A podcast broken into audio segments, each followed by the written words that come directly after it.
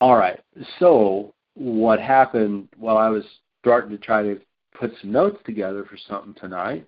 Um, uh, there's an email that comes from one of our friends in in South Africa that uh, is uh, listening to these uh, Gideon Warrior Network archives and fellowships, and I get some communication from time to time from a couple of those in South Africa and all of the things that they're going through. Well, it just so happens that the link that was sent to me was a link regarding a person who was in the UK um, being extradited to France, I think it was, or extradited from France, or something on on charges that you know she's been a participant in a a illegitimate cancer um, uh, cure, if you will, or or uh, an an operation that that that she has been a participant in, and her and some other individual. So then, as we started doing a little research, um, I told Judy go ahead and do a little research on that, and gave her the link and so forth. And uh, what do we find out? Is that there is a another uh, um, highly uh, trained medical doctor and uh, and uh, you, let let me know if you get background noise on me. All right. Well, I just heard something just before you asked that, like it was a humming or something, but yeah, yeah. Let me know if it's continuous or not. Okay. And yeah, it's still doing it. All right. Uh, I'll mute for now. Okay. Yeah, and and I'll let you know when I'm kind of after I've made the introduction here on it. So, so okay. um, as we as we start reviewing, um, while uh, I'm still trying to look at what some things that I can bring, um, we find out that this this particular doctor is he's a uh, highly trained medical doctor. He's you know uh, learned in I'm, I'm going to do a total disjust total uh, disservice now. Um, but if you go to Snopes and if you look, so I'll give this this information off of the link Snopes.com, and it's news 2017, and it's uh, uh, 5 9 of 2017. So, um, uh, scientist questionable institute cancer is basically the the remainder of the address that gets you pretty close to what you're going to be looking for there. And so he's a very well uh, scientist, trained scientist and so forth. And as you know, she begins to read through the things. There's what he did was he founded a, a particular thing, um, a set of scientific, you know, um, uh, particulars that were having an effect on cancer. Um, and so I can read through the uh, the article, and that would probably be some of the best way to probably do it. But the long and the short is is that what do we find again? We find that his information, his proprietary educational, what do they call that? I think I'm looking for the word. Um, what do they uh, they call that? China is stealing our uh, something or other. Uh, uh, what do they call it, Jeremiah? It's right on the tip. Of the property. Intellectual property. Yeah, intellectual, intellectual property. property. So, that's right. So, so the intellectual property that he has regarding this this this cure, if you will, or this this scientific information that is having an effect on on the cancer, turns out that an Israeli pharmaceutical company purchased the intellectual property from him. And then they went on to make him out as to be a quack doctor literally removing information about what happened with the university that he was at. And, uh, you know, here we are once again finding ourselves. There's Jordan back. Finding ourselves. Uh, you're looking good now, Jordan. It looks like you got your uh, your uh, microphone fixed there. Are you? Can you hear me yeah, now? I can hear you. All. all right. Good deal. All right. So anyhow, uh, it was just a, an interesting read that uh, Judy went through last night. And um, I'm going to read you from this Snopes article because, again, as I say, the bottom line what do we find? We find that the intellectual property is being purchased by an Israeli pharmaceutical company. And then we find all sorts of other things. So as we go along in this, I'll point a few things out. And, and I guess for lack of nothing else tonight, is, you know, let's think about these kinds of things and think about what's happening and just like Burzynski down there in Texas, um, you know, we we are not allowed to have the information that we desire to have uh, that would potentially help us. No, we've got to have this Food and Drug Administration and you know how many other healthcare agency things or agencies running interference on whatever's going on out here in the name of safety and the name of you know protectionism all the while essentially they're they're keeping us sick and um, not allowing us access to the best, best information that that we can have. Uh, frankly uh, if you read uh, Eustace Mullins' book, uh, Murder by Injection, uh, Eustace Mullins wrote about this 25 to 30 years ago already, somewhere in the late 70s to the early part of the 80s, I believe, is when his book was, and telling us all around all about the medical establishment and who was in control of it. And so once again, we find ourselves being, you know, controlled by a small group of individuals herding us into a world government Babylonian system and that's frankly where I spent a little bit of my time last night was reading about some of the things in the book of Revelation and thinking about how, you know, we have in the book of Revelation the mystery Babylon, and it's not the same as the Babylon of old. But is it? No, it's not because it's Mystery Babylon. You see, because I think that what has happened is that we've operated under the belief system because of our church world that, you know, old Babylon was destroyed and never to be, you know, inhabited again. But we lose sight of the of the fact and the possibility, the real possibility that what these biblical records are are in samples to us about what the scripture also says is there's nothing new under the heavens. So we have things being done over and over and over again, but they're just packaged in a new way. And so as a result, we tend not to notice because it's been repackaged.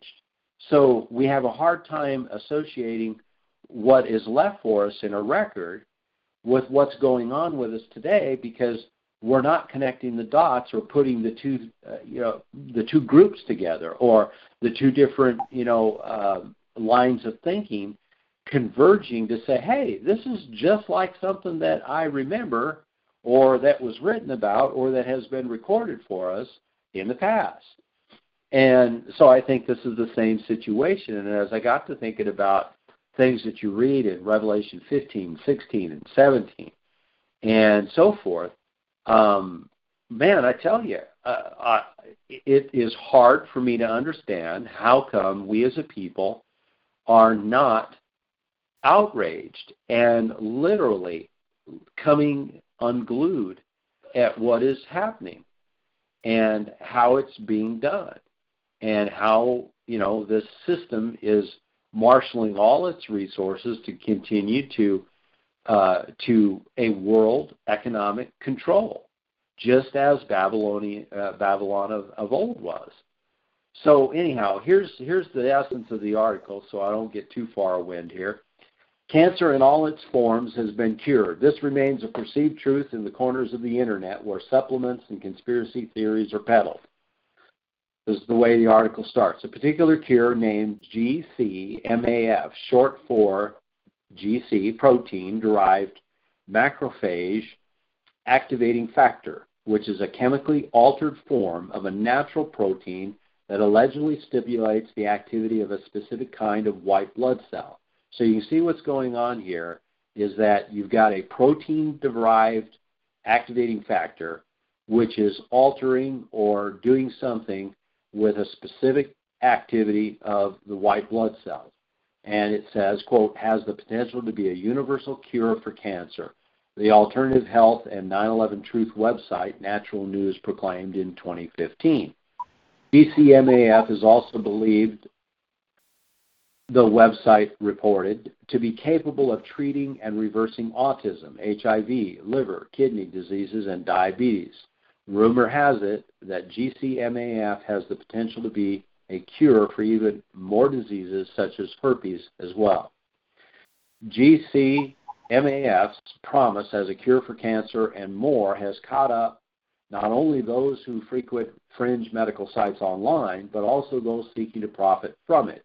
In 2009, an Israeli pharmaceutical company purchased the intellectual property behind GCMAF therapy, and since around 2010, at least three companies have been promoting, have sold, or are currently selling some version of the cure. The founder of one of the most prominent of those companies, David Noakes of Immunobiotech Limited, will soon be appearing in court to face charges that include conspiring to manufacture a medicinal product without a license.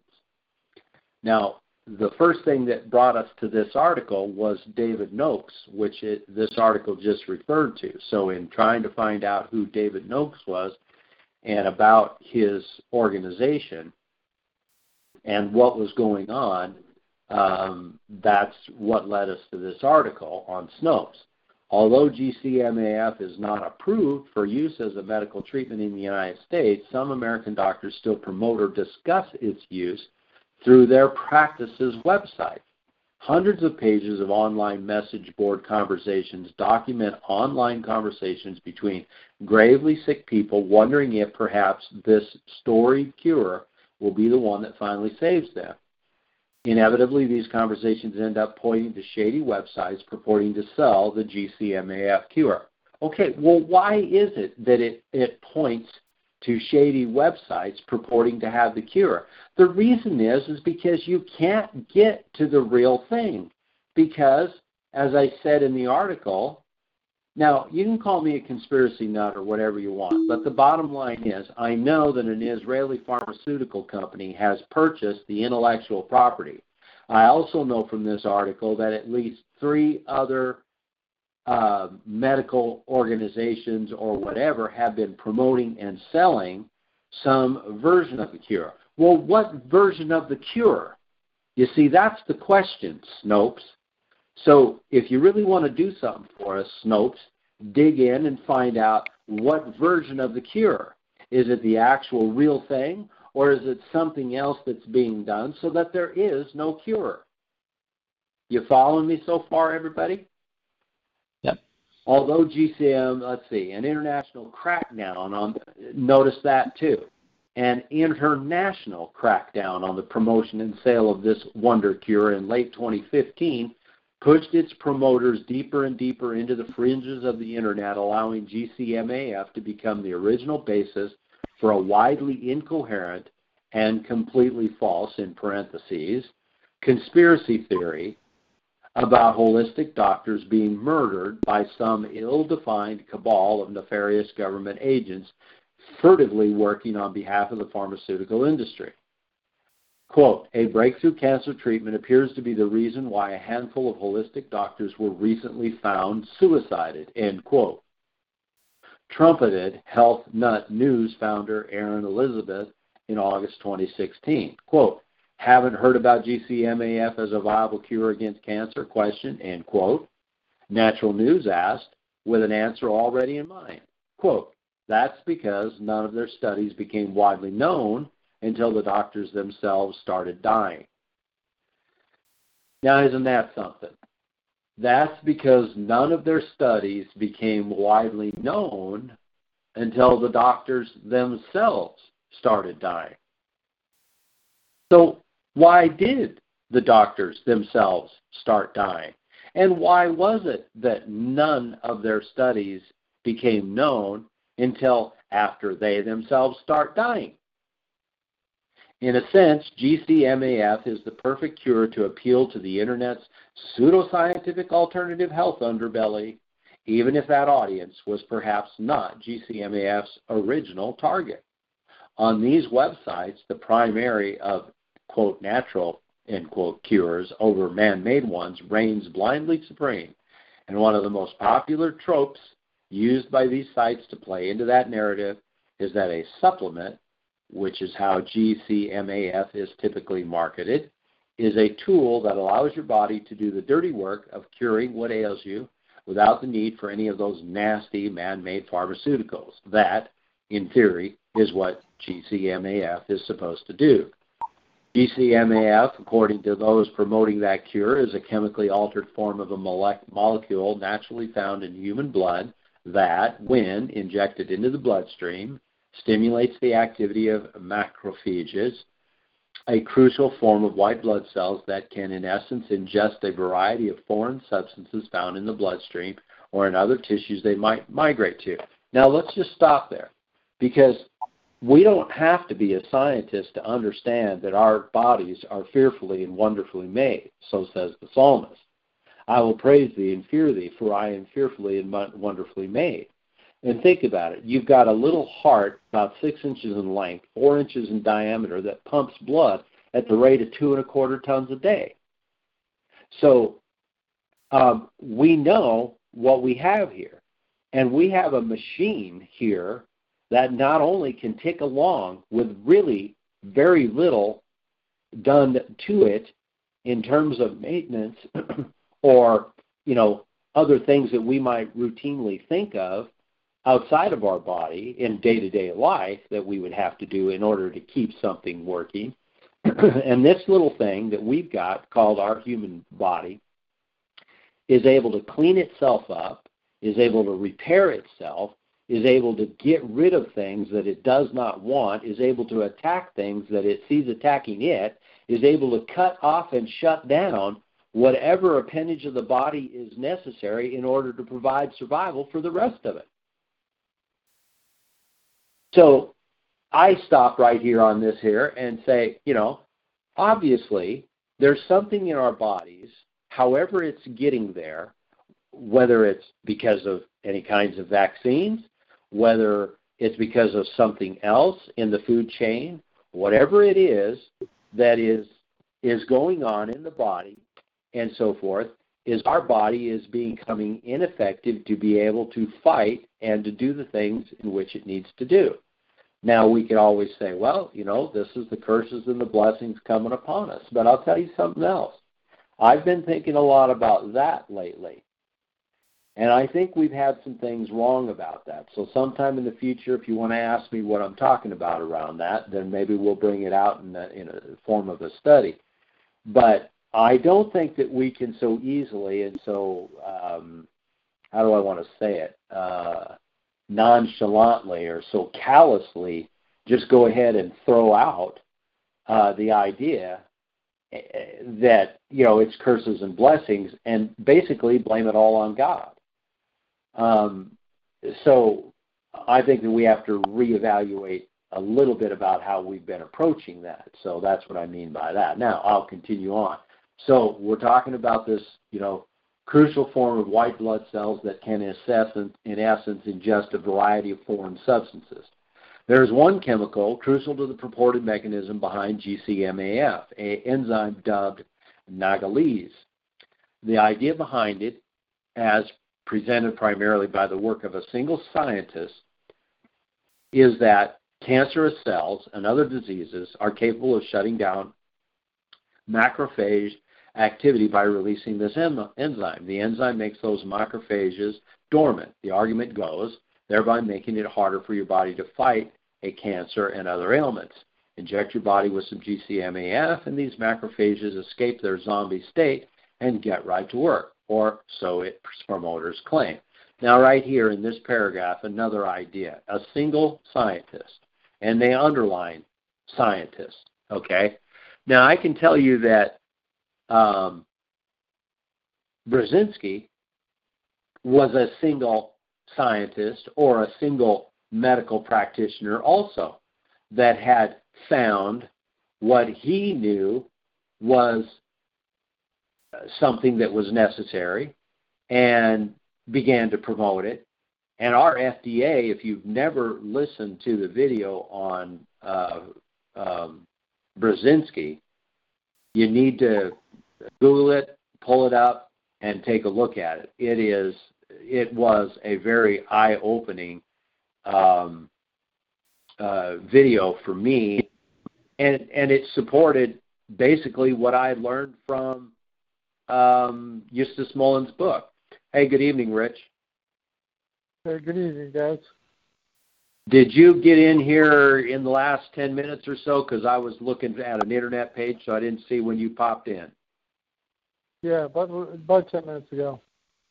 Okay, all right. So you're up to speed, at least that I'm reading from this article on Snopes about a uh, a scientist that uh, founded a uh, uh, uh a mechanism called that is titled GC small c MAF, and I'll just continue with the article because I'm talking about uh, the fact that this scientist, the intellectual property that this scientist had and that came up with this this uh, product or this chemical that was critical toward um, the white blood cells. Guess who bought it? An Israeli pharmaceutical firm. So, um, in as I was uh, opening up here, I said these are some things that I was thinking about. Some of the stuff you know, about all what's going on in our country, thinking about Babylon of old, thinking about the book of Revelation and Mystery Babylon, and how I think we're missing the point that Mystery Babylon is Babylon of old, is is akin to it just is being titled different in the book of Revelation as because we were told that old Babylon was going to be destroyed, never to be inhabited again. So anyhow, as all that was going on in my mind, then we come across this uh, South Africa. Some folks from the South Africa sent me this this link, and uh, it had to be about this Dr. Noakes and another woman who was um, being extradited for having uh, been promoting this uh, this agent here that's being used to have an effect on cancer. And so, in our research, Judy was doing the research um, while I was trying to get some other things going for tonight. And the more I started to listen to what she was pulling up, I started to, you know, spend my time involved in that, and I didn't get any study notes. So I thought, well, this is what we'll do. We'll talk about this and how it is that uh, those that practice wickedness are doing what they do. So anyhow, I'll continue with the article quick. In scientific studies, GCMAF's efficacy has been tested by using Nagalese, Nagalese it probably is, as an indicator for cancer load or other ailments, with a decrease in Nagalese being a sign of efficacy. In a fairly open and shut case of circular logic, however, both GCMAF and the Nagalese test that is meant to monitor GCMAF therapy were patented by the same man, Dr. Nobuto uh, Yamamoto. Now, um, again, I don't know anything about the doctor, but I know he's a doctor and a scientist, and he has a, a, a very prestigious, or at least he used to, uh, set of credentials. Now, uh, this portion of the article is called The Pioneer it says it would be easy, looking at the claims made of his research, uh, to dismiss the self described pioneer of GCMAF as a snake oil salesman. But a deep dive into his career does not offer such an easy out. Dr. Yamamoto, now 92 years old, and as he told us over the phone, end quote, still actively engaged in research, has had what can easily be described as a long and very productive career as a scientist, with a publishing record going back at least to 1957 to the present. He has seen his work published in some of the world's most prestigious scientific journals, including a 1964 paper in Science and multiple papers in Proceedings in the National Academy of Sciences. Dr. Yamamoto, who holds a PhD in biochemistry from Gifu, G-I-F-U University in Japan, has been a U.S. based researcher since 1959 when he was invited to be a visiting associate researcher at Fox Chase Cancer Center in Philadelphia. He was later hired as a biophysics and biochemistry researcher at the National Institutes of Health in Maryland before becoming associated in multiple capacities with Temple University in Philadelphia until 80. And then he took a post at ha- University School of Medicine, now a part of Drexel University, also. In 1987, as professor at Hahnemann, Dr. Yamamoto published a paper in the journal in 1987 as professor at Hahnemann, uh, uh, in the journal Cancer Research, excuse me, that would become the basis for the concept he later termed GCMAF. He officially left academia in 1993, but then took a post at a private hospital named the Einstein Medical Center in Philadelphia. And it was there that he began focusing myopically on GCMAF, publishing a number of early papers relative to GCMAF. One paper co-written by Yamamoto, published in 1996, listed a woman named Suka Asbell, a former medical student in Philadelphia, now a radiation oncologist at Cooper Health, as a co-author. When we contacted Dr. Asbell about the paper, she told us by telephone that she did briefly work with Yamamoto, supplying him with blood samples from cancer patients under her care at the request of a superior, but had been unaware that the authorship credited for the paper in question had been attributed to her until an NGO, that is a non-government organization that investigates fraudulent cancer cures, raised concerns about the research in 2014. Asbell, who described Yamamoto as having a bit of a wacko, having been a bit of a wacko, said she didn't know when or why Yamamoto parted ways with the Einstein Medical Center, but she told us she had heard rumors that he left in a huff. All right, I'm going to stop here because, first of all, we're talking about now the paper written in 1996 also listed this woman as as a as a co-author, which they often do. They will give billing and credit, if you will, to someone else who's, you know, in some way associated or connected. Well, she was connected because she was providing blood samples. But what you may have missed there is that she was providing blood samples by the authorization of a superior. So somebody in her up chain allowed her to go ahead and provide and supply the blood samples. Now, that should not be a small thing, and that shouldn't just be skipped over because I'd like to know who that person was in the up chain because somebody knew what this guy was doing and knew what he was capable or knew what he was starting to come to and was willing to have these cancer blood, you know, uh, uh, samples be supplied to him. So you know, reading between the lines, you see that there's something going on, and and not all of the information is is here. Um, then she says he's a bit of a wacko or whatever, and that he left possibly in a huff. It is clear, at the very least, the article goes on that Yamamoto ran into serious problems with the administrators at Einstein around that time. Although a media representative for Einstein initially denied to us that any records supported the claim that Yamamoto had ever worked for them. Did you catch that? It said that in a contact with administrators at Einstein around that time, a media representative said initially and denied to them that there were any records that supported the claim that Yamamoto had ever worked for them. Now, how does that happen? That all of a sudden somebody who's being interviewed for an article says, well, gee, we don't have any records of the guy ever worked for us. Well, then when somebody digs something up and finds out that that isn't true, well then, oh, yeah, well maybe, maybe, maybe he did. Uh, so here's what it says: Deny to us any records supported the claim that he'd ever worked for them. A human resource representative there later confirmed to us of his employment, which began in 1993, and that it was terminated in 1999. A variety of partial or unverified accounts of why this may have happened, but no definitive answers really have been offered. How convenient. Allegations of misconduct were levied against Yamamoto. Uh huh. Mm-hmm. Where do we hear that before? Where do we always hear stuff like that? Charges which were damaging enough for Yamamoto to respond by filing a lawsuit against both Einstein and then Director of Research and Technology Development for libel, slander, and misrepresentation. Yamamoto himself told us that Einstein's then Director of Cancer Research was a very bad person, quote, end quote who was trying to eliminate superior researchers from the facility for his own gain. Huh. Now let me let me back up here. Yamamoto himself told us that Einstein's then director of cancer research was quote a very bad person. Boy, you know what? You don't want to call somebody a bad person, do you, Rich?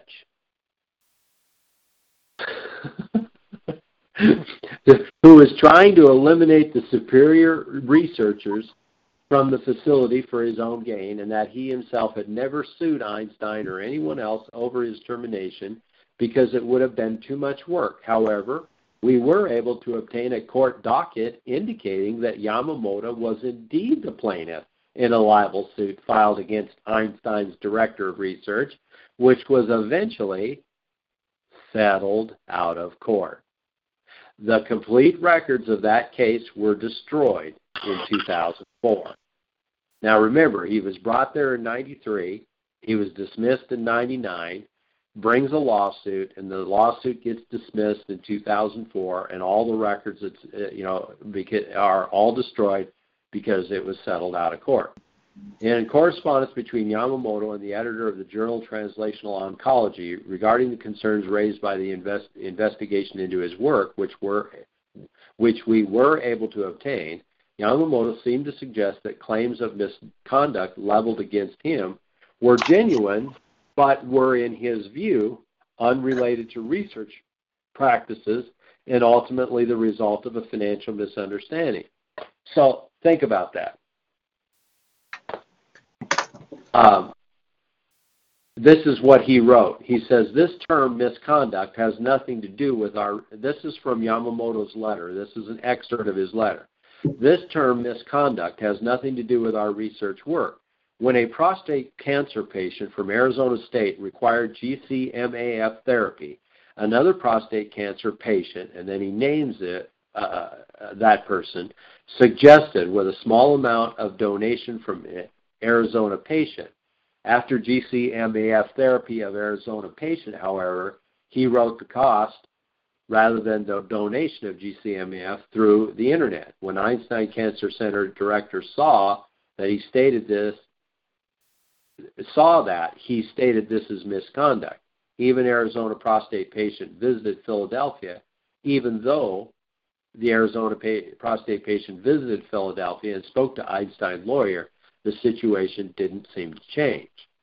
So that's what the misconduct was about was that you see Yamamoto was no longer free to be able to do this is really what it amounts to. That's not written here and it's not stated, but here's what it said.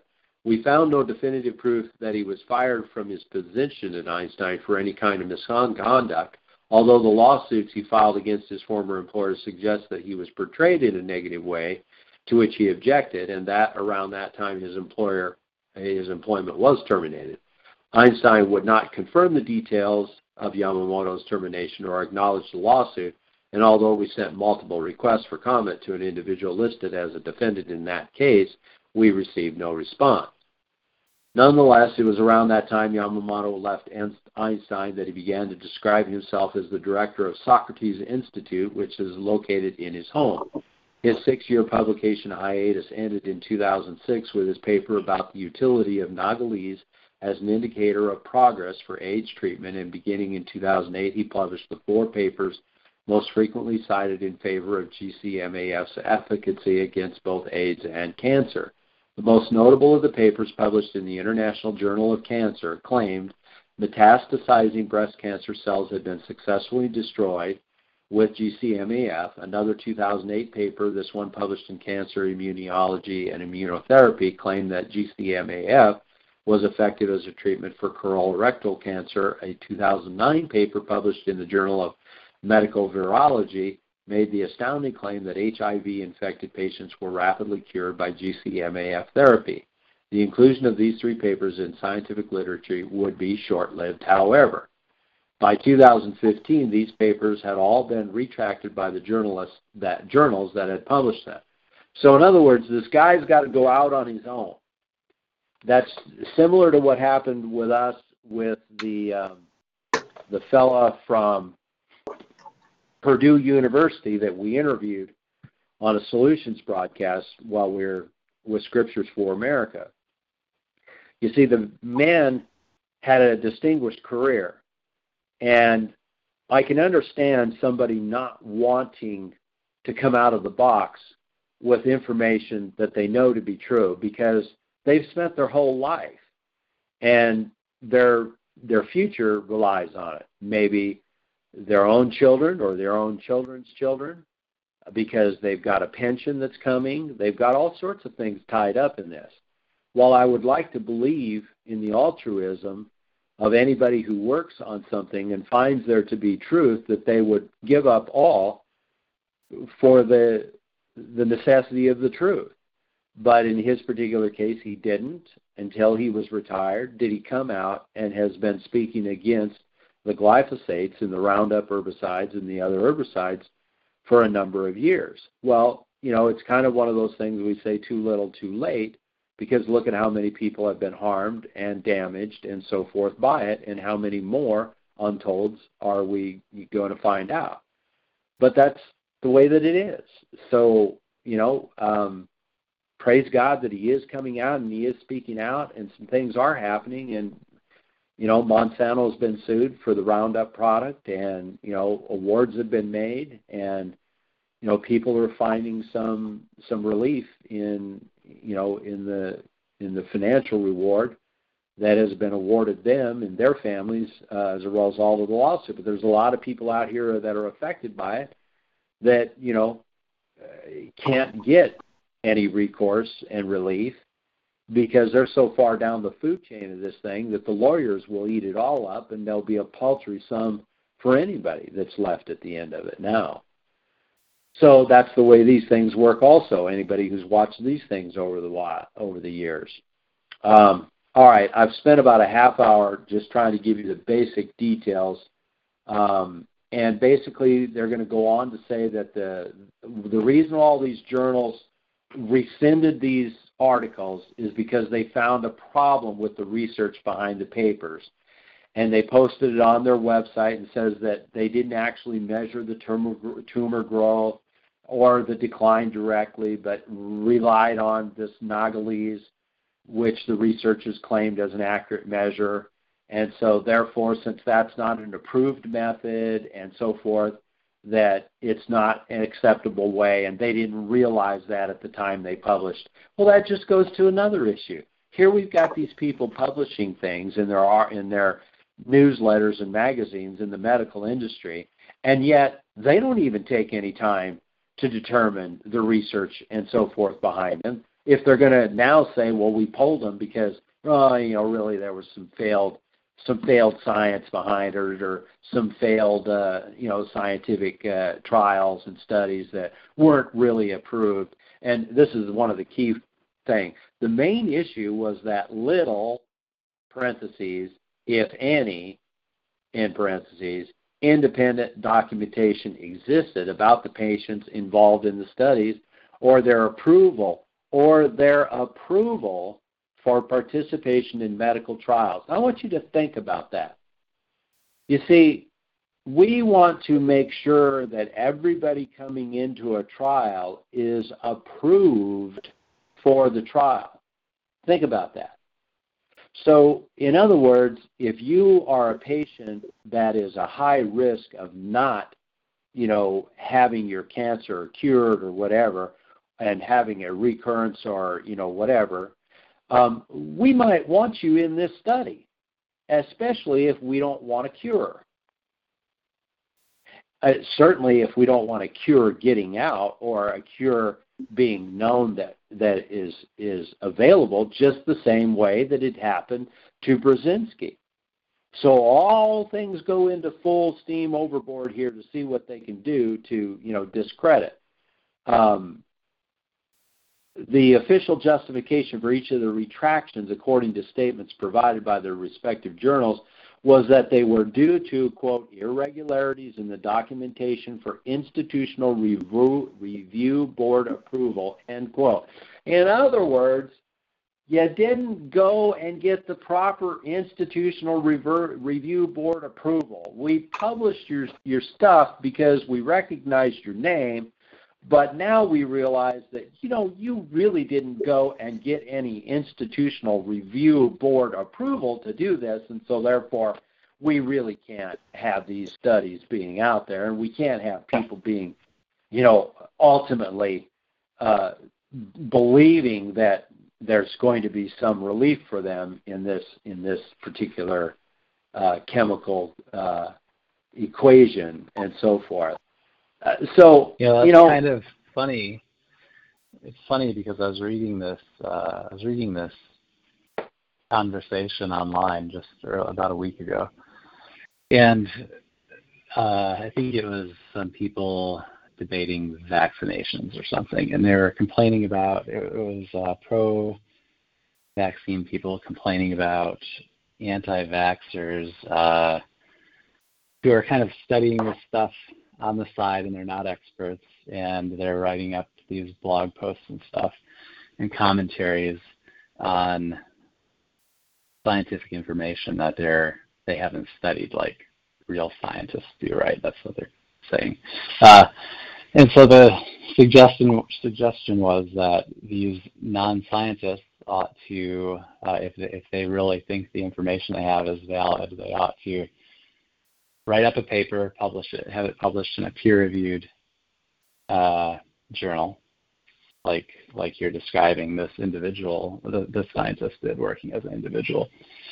And that was the, the whole thread was just, yeah, that's what you do. You, uh, if you if you think your idea is valid, all you have to do is write it, write up a journal article and send it out in front of the actual skilled trained scientists, and they'll they'll uh, try to uh, reproduce your experimental results and they'll let you know if uh, you have a valid idea or not because you know it's all on the up and up.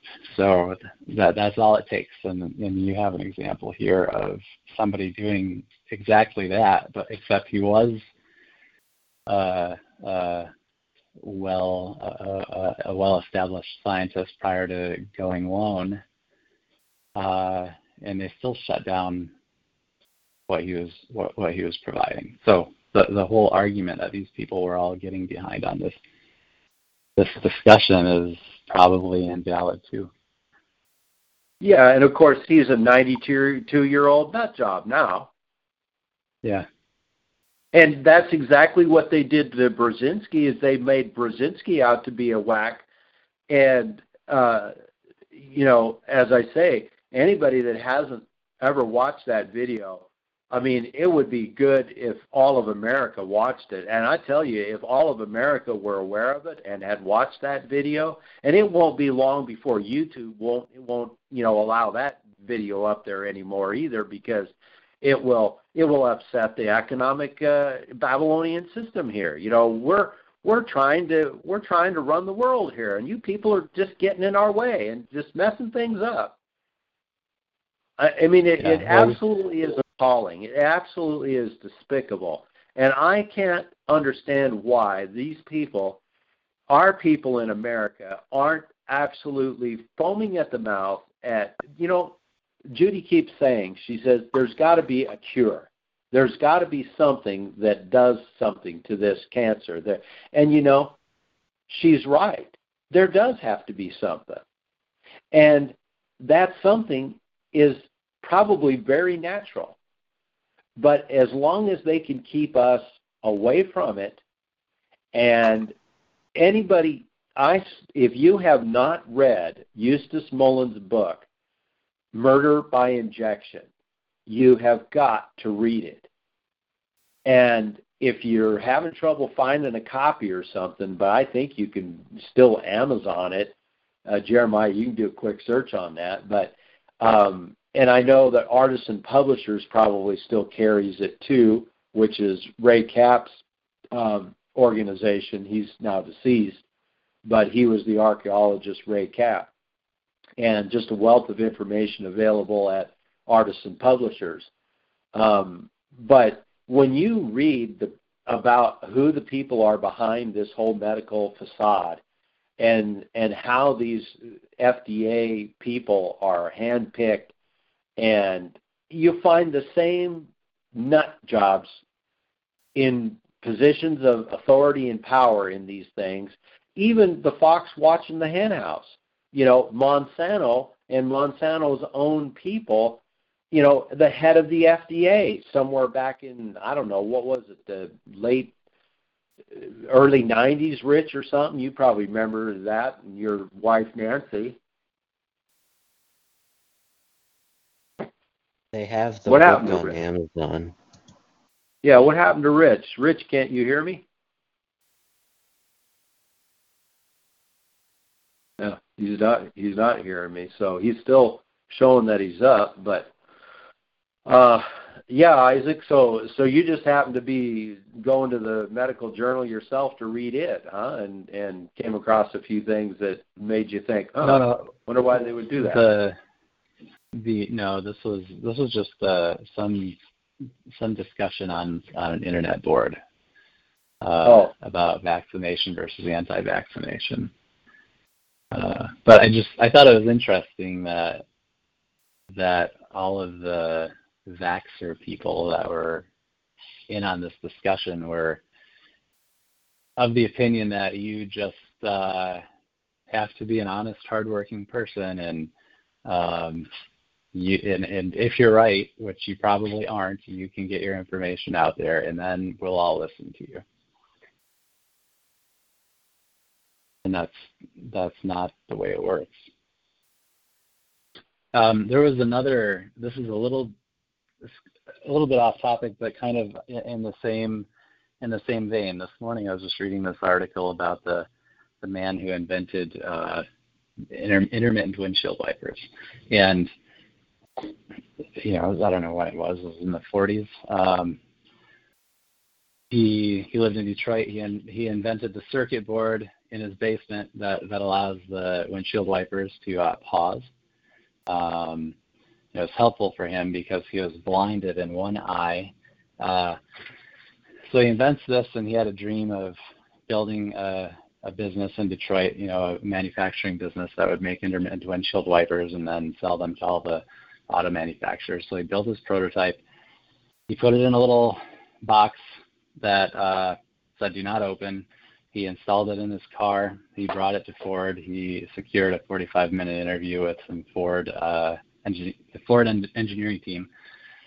Um, and they asked him a bunch of questions and stuff, and they ended up giving him a job. Uh, but they said before they hired him, uh, they wanted they, they had to know because of safety standards. They had to know uh, how the thing worked. So they signed some paperwork, and he showed them what was in the box. They gave him the job. They worked with him for about four months, and then they fired him. And then they started selling uh, they started selling their cars with intermittent windshield uh, wipers on them, right? Um, and then he took them to court. And he took Ford to court, and they tried to settle for thirty million dollars, a large sum of money. Uh, and he rejected the settlement.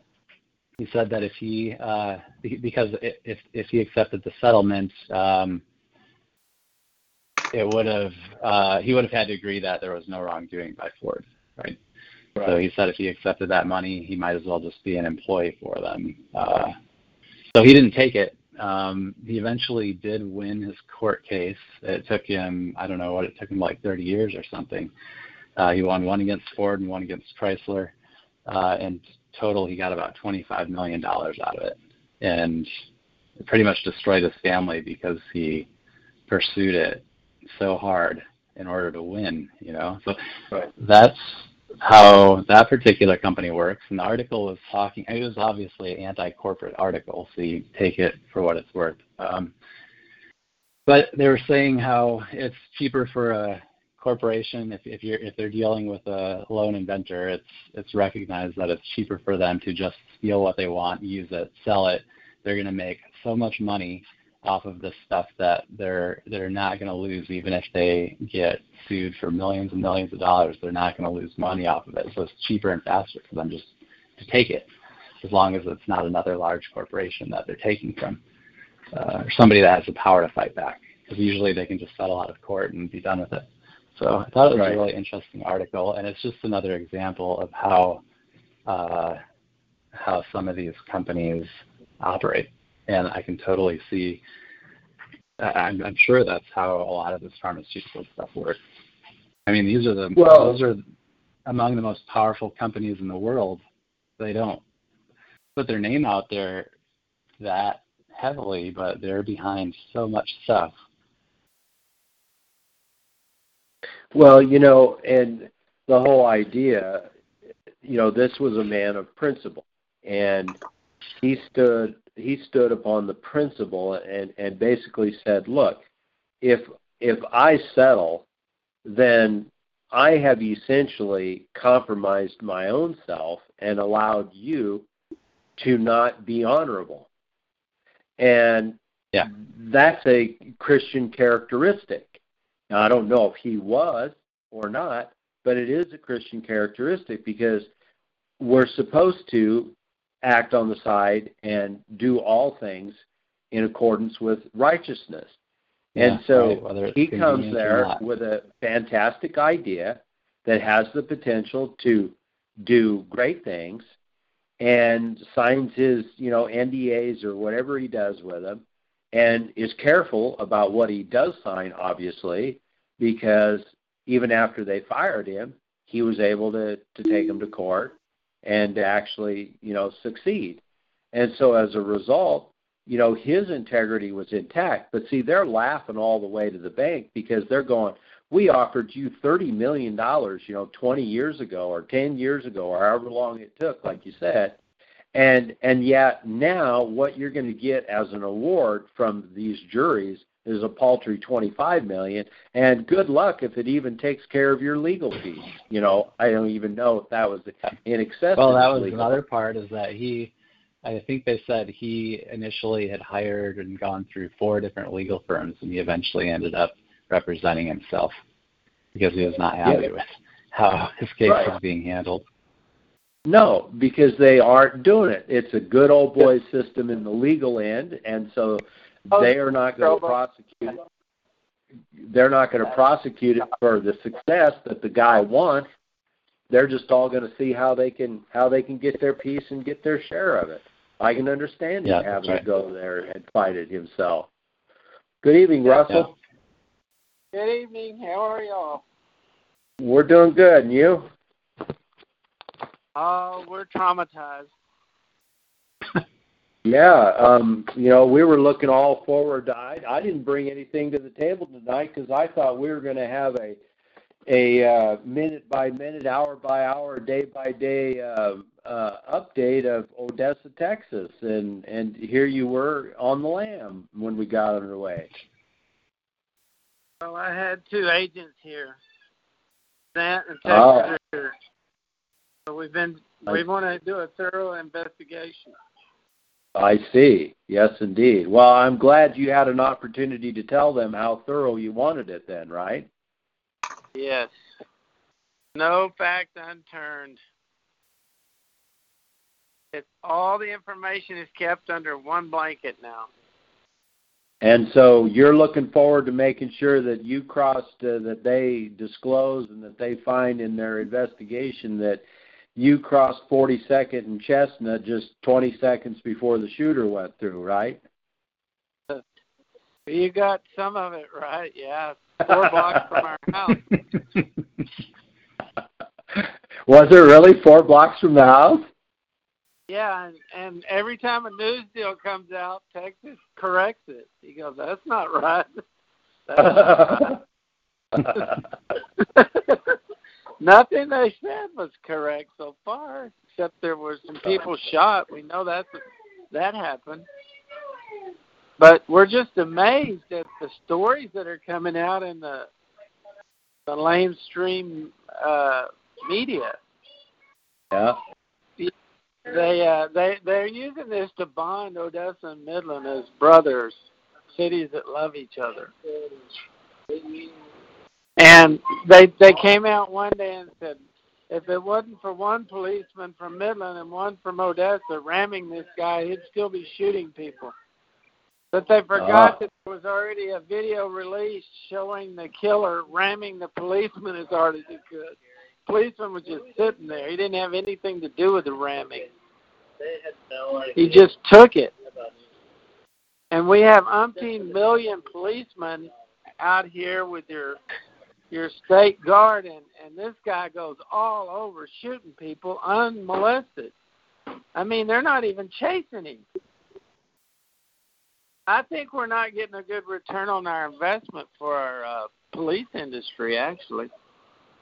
Yeah, you know That's that's a yeah that's that's a good thing there. What you should do is start a start a um, you know a op-ed or something and say you know what I'm wondering is what kind of what kind of money are we getting or bang for our buck are we getting here because we got everybody in new cars we got everybody everywhere yet these guys couldn't quarant- quarantine these, this guy and shut him down within two to three minutes of the of it beginning. It took five hours. They couldn't kill him with 48 shots. 40. 40 shots with the most modern guns money can buy. Maybe you should- try- Maybe you should call for them to actually do an investigation and ha- see the actual um, uh, uh, armory and artillery uh, ranges, uh, uh, you know, reports on how they're shooting at their at their ranges because maybe these guys can't shoot the broadside of the of the target. Well, you don't dare criticize first responders. They're they're sacred. They can't do anything wrong. If you don't believe me, just ask one. They're a brotherhood, Doug. Seriously, the Yeah. guy the guy is pulled over on the interstate for not signaling to cross the lane. He doesn't give them a turn signal to change lanes on the interstate. So he must be pulled over. This is about 10 miles from my house. So they pull him over. Two cops, two D- Department of of uh, Public Safety for the state of Texas pull him over. And allegedly, he shoots one at the one that gets out through the back of his window and hits him. Now that's hard enough. But then he drives 10 miles over by my house. Nobody's chasing him. I mean, where are they for that 10 miles? Drives right up to a postal employee, allegedly, and blows her brains out and gets her van. And and now they've got him saying he shot all over the county, like miles and miles apart. And never was he tailed by a DPS or a policeman. So right there at the end when he goes to the theater and he rams the policeman, they don't they're still sitting there. And nobody will answer me the question, how does he get from interstate to inner city without being chased or at least followed? And what good is an Amber Alert if you can't use it in your own city? You, you know, they could have introduced this on the internet madman shooting, stay home with an Amber Alert, right? We get them out of Houston and Dallas all the time.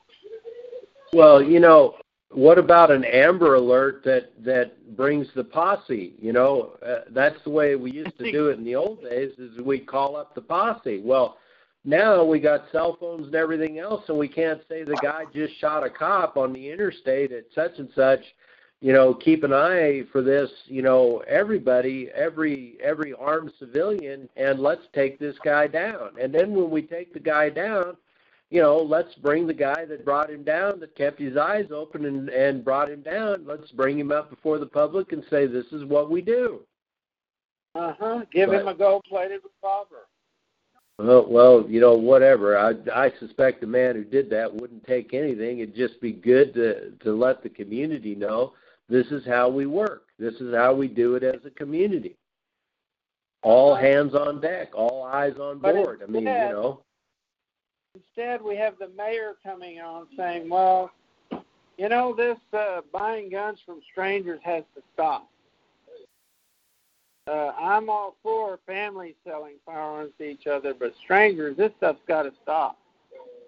So anybody that's not a family member is a stranger. And this is so-called conservative country here. Yeah. But I, I, I didn't want to take away from your message. I just I have a, a house full of people and a bunch of them just left, so I thought I'd catch the tail end. Hey, is Zant still there? He is. Well, be sure that he takes some books back to Matthew because I'm of the opinion Matthew might think that I'm just dogging him here, and I don't have any books for him. So he better find some room in that van to take some books back. Well, he's driving a Doug Nelson special.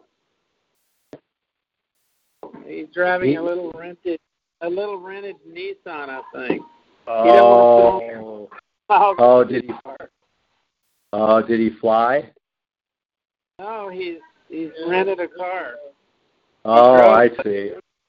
He's going with a uh, 40 Oh. mile, 40 mile a gallon model instead of the 12 mile a gallon model. Oh, But I, I'm going to make him an offer to get pick his greatest hits. Maybe he can get a, a an egg crater full of them in there. uh, does it have a hitch? Uh, no, I don't think so. It's No. one of those Nissan Altima. Oh, yeah. Well, doggone. Um, find a way to strap some on. Hey, it's a rental. Strap some on the roof. They won't care. Uh, he assures you, he assures us that Matthew's not leaving, losing sleep over those books. He's not okay. All right. All right. Well, I just didn't want him to think poorly of me that I uh, that I took him took him only part way, and that was good enough for for me. And I just figured that with you guys going back and forth, we'd get him shuttled there eventually. So Well, if Anyhow. think poorly of somebody, it can be me. uh, well, I mean, it's not your fault. I just haven't uh, toted him over there. yeah.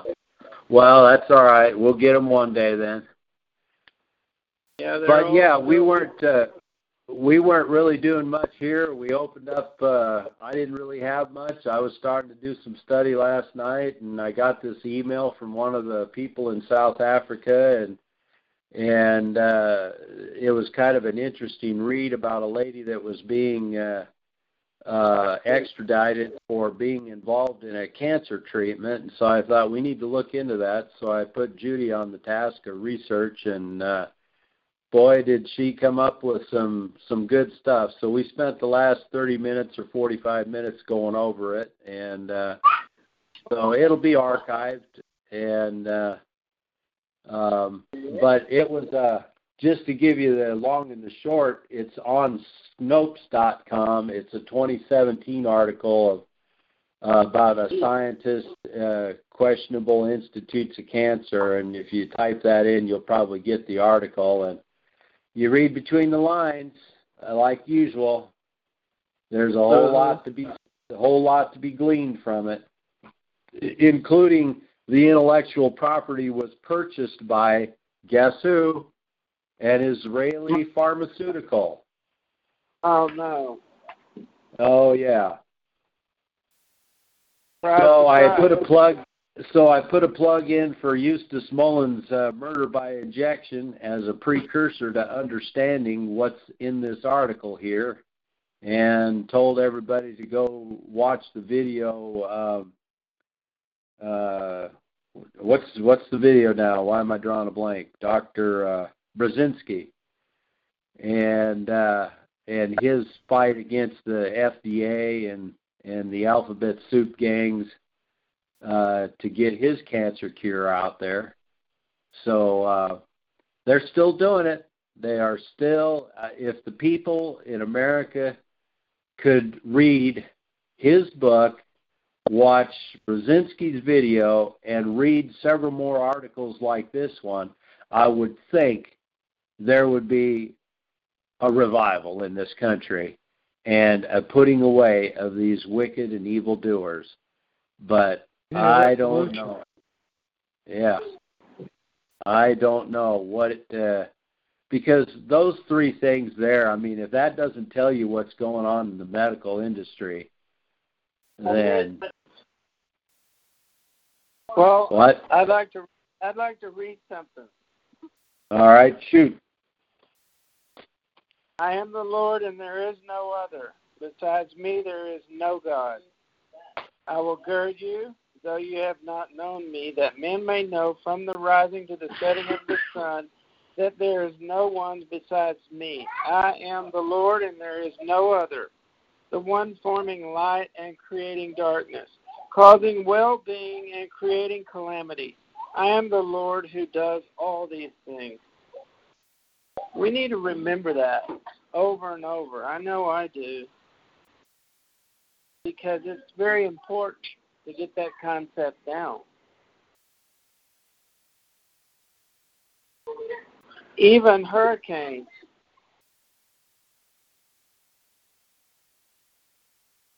He, he says, I'm the one, doesn't he? Am I missing something in that? No. It's hard for people to wrap their head around that because we've been taught to believe that that our God is is a loving and merciful God. And that is true. But along with love and mercy is when the Father puts his foot down and says, It's not going to happen anymore. I Well, I will talked- not. Go ahead. I talked to a black man at the grocery store the next the, the next day. He was in a um one of those wheelchair type things and we got to talking and I said that's pretty crazy world we live in and he looked at me and he said, Well, it's all Satan. There ain't nothing we can do about it. It was all Satan. And I thought, Wow. Dude's powerful, isn't he? Yep. And that's the church that taught him that. So there's nothing we can do about it. That's And and God believes, intend and and, true. and and God intended it that way. Don't you know that? He intended it that way. Well, that's kind of what he's saying, isn't it? Yeah. That's exactly what he's saying.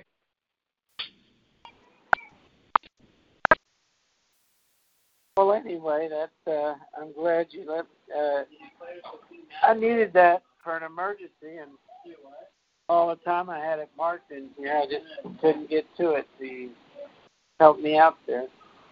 Thank you. Yeah. Yeah, that that 45, 41, 43, 44, 46 uh, Isaiah, it it always is a you know, all of that. I mean, there's just so much and so much of that. It is, Those uh, it is amazing and very contrary to what we hear, isn't it? Yeah. You know, begins at chapter 41 where Israel is chosen by God, but thou, Israel, art my servant, Jacob, whom I have chosen, the seed of Abraham, my friend, thou, whom I have taken from the ends of the earth, and called thee from the chief men thereof, and said unto thee, Thou art my servant, I have chosen thee, and not cast thee away. Uh, you know, right there in 41. And then it goes on. So yeah, I I thought I was pretty sure it was somewhere there in those two or three chapters, and then after you text me back, I it, it kind of hit me at 45 right there in the first part of the chapter somewhere. So. All right. Well, I know it's after nine. You got some family. We won't keep you there, and I won't keep the rest of these men on. And Jordan, thanks for joining us, and uh, Rich and everybody. And and um, I think we'll just put some prayer together here as some closing uh, ways here. And so, Heavenly Father, I do thank you for the opportunity to fellowship with the men. And Father, we thank you for the those families that were able to get together on this time of extended uh, weekend and so forth for your people to have rest and to have fellowship amongst their families. And we just thank you and praise you for giving them safe travel. And Father, we know there's one of those systems, those systems that just naturally occur in your creation, and it's churning up the east coast of the United States, uh, about two. And so, Father, we know there's a lot of your people in that area, and a lot of people that could be affected. And Father, you gave us this land, this land flowing with milk and honey, but it, it isn't always honey all the time, and we know that, and we've learned how to gird up our loins, so to speak, and prepare for these things and to help one another out. And so, Father, we just ask for you to to know our needs and the needs of those people, uh, your people along the coast and those areas that be affected. And we ask that you give them uh, safety and provender as needed. And uh, we just pray for their protection. And Lord, we know that you can move this right on away and pull it right back out to sea. And we would, Lord, that we could ask and you would do that, and that we would be praying something that would be within your will. Because you said, if we pray, we ask amiss. But if we can pray something within your will, and Father, we know that you don't desire us to, to see destruction and devastation and to be hurt. But Lord, it's all in your hands. And we ask that it be your will that you pull it away and give relief to millions and millions of people, and that you take the prognosticators and and make them have to eat their words as to what all they thought this was going to do, and and keep them scratching their heads, wondering what happened and how it defied all the odds. And Father, I pray for those in Odessa, Father, that were affected by this rampage of this lunatic, this this murder, and let's call it what it is. And uh, Father, would God that we could bring these men to justice properly, and uh, and these acts would be stopped. But Father, I don't know, but what these aren't all orchestrated, and this one in the same fashion. And how Brother Russell can convey, we don't see and understand why nobody would go after this individual for 10 miles or seem not to have what's going on. So, Father, just pray that your truth comes out, that it be known, that it be seen, and that we continue to see what's wrong in this Babylonian mystery Babylon of our age. We ask these things and pray for your will be done in all of them. In Jesus' name, amen. Amen.